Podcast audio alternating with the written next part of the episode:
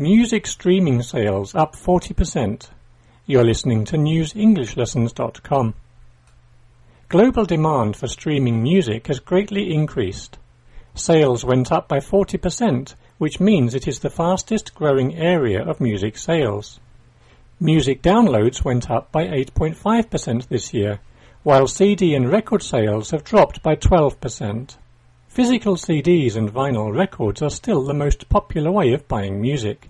They make up for over 60% of all the music we buy.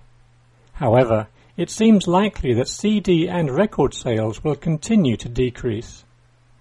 Total spending on music fell by 2.6% globally this year. A music industry expert, Ed Barton, believes streamed music via services like Spotify and Pandora may become more popular than downloads from iTunes.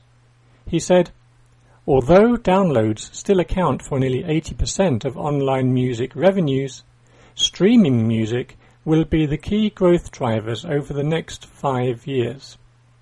Mr. Barton said streamed music will grow at four times the rate of downloads, 27.8% compared to 6.7%.